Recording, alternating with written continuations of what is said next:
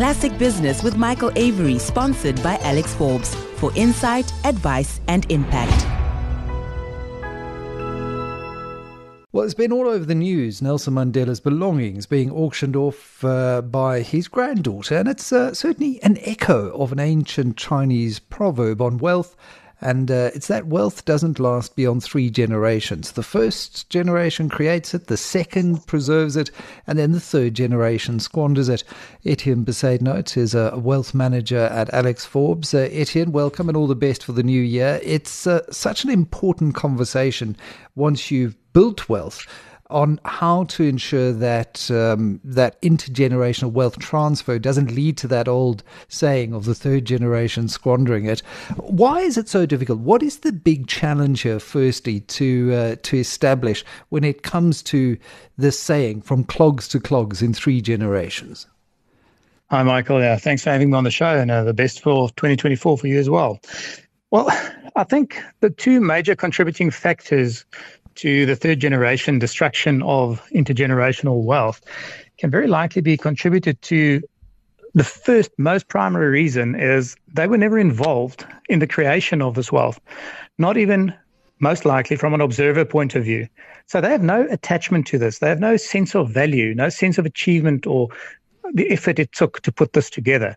For them, it just came too easy. And that ties into the second factor, which is their upbringing most likely these people are raised in luxury where they get what they want on demand without a lot of effort on their part because the wealth is available and we all like to make our lives easier for our children. So it's very much a human nature sort of scenario. But thereby we create this monster in the third generation, which does not attach value to this intergenerational wealth created by someone. And I think in that, uh, you, you've touched on the germs of solutions. I mean, if you're if you're fortunate enough as a family to be in a position where you've built a family business into something that can be passed on to the next generation, it's really important to try and include the next generation uh, as early as possible, and also to ensure that you structure your affairs in such a way that it doesn't make things too easy for for your children. You know, there, there's got to be some sense of of the work that's gone into building um, a, a, business. And I often look at the, the Rupert Empire as a, probably a really good example of how that happened through, you know, Anton Rupert, uh, when it was back in the 40s, through tobacco, and then how they diversified that through Johan Rupert into other areas. So, how do you guide families then in, in striking a balance here between obviously wanting to provide the best for their children and their children's children, but also ensuring that they understand the value of what's been created. Michael, in order to preserve wealth across different generations, it's absolutely imperative that a long term legacy plan is created, executed, and as you very clearly said, communicated to the next generation. And communication remains key in this concept. If generation three understands and accepts the responsibility and the value of this legacy plan, they will buy into it and they will adhere to its tenets. If they do not, it's simply not going to make any difference. So you can create the best possible plan out there, but if they don't buy into it, support it, and actually execute it according to the plan, it's worth not even the paper it's written on. So family meetings, I think, is really, really important where the, the, plan is actually discussed and adjusted according to the needs of the next generation. Because also keep in mind, you mentioned the Ruperts and tobacco made the fortune, and then there was massive diversification by Johan Rupert, which is a very, very good part of this plan. Now, if Johan did not value what his father had built up to that point. And he didn't understand and did not have the acumen as well as you know the responsibility taken upon himself to say i want to make this bigger better stronger and diversify and mm. change it for the new generation needs that would have most likely been destroyed as well uh, very quickly um, if not by him by the, by the following generation. As things stand that generation next generation should be okay if, uh, you know from from my point of view what i can see from that specific family but um, you know, there are different structures where one can, which one can utilize to make sure that the third generation doesn't destroy everything in one go. There are various ways of utilizing trusts for for this uh, in in this instance. You know, SARS have clamped down quite a bit on trusts, so they're not as attractive as they used to be in the past. But for specific reasons, you can still utilize a trust very very efficiently to make sure that you know benefit and control of capital is not residing in the same person, or at least one person cannot grab, grab hold of all the capital and get rid of it, which unfortunately happens quite a bit, mm-hmm. especially in family squabbles in third generations where who controls what. That becomes very prevalent. One person tends to take control and then they start wasting it to their own benefit and the detriment of everybody else. So that's also something that one needs to to mm-hmm. keep in mind. So, um, as I mentioned, there are a couple of other ways. I mean, you, you uh, uh, registered companies are a way of doing it, and even some products, financial service products, um, like living annuities and endowments. You can utilize those with, for uh, some sort of intergenerational planning, just to make sure that make the admin easier and cheaper and that sort of thing. So, yeah. so basically, the biggest benefit of living annuities and endowments on how one can utilize them is cost saving and a very quick access to the capital. Um, it doesn't have to go to the executor. So, in other words, if you set up your estate plan correctly, uh, beneficiaries on endowments and living annuities can be directly nominated. So that means they don't wait for the winding up of the estate, which is a massive issue in South Africa at the moment, where beneficiaries of estates need to utilize certain assets in order to survive until the estate gets wound up. Now, with a living annuity specifically, there's massive tax advantages in taking that capital as a lump sum across into a new living annuity, 100% tax free if you move the capital across. You only get taxed on the income that you take afterwards, and that is capped at 17.5%. Now, that's a very easy way if that person elects to have the capital transferred to get 100% of the capital invested in their name and then decide on the long term plan on their own living annuity so the capital can be preserved to a, to a large ex- extent.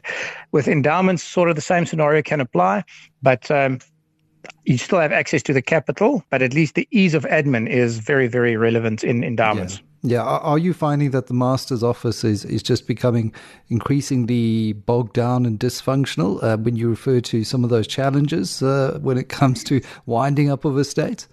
I'll put it to you like this. I'm very happy that I don't deal directly with the states. We have service providers that um, we have um, at Alex Forbes that we refer our clients to to assist, um, even our own fiduciary services department.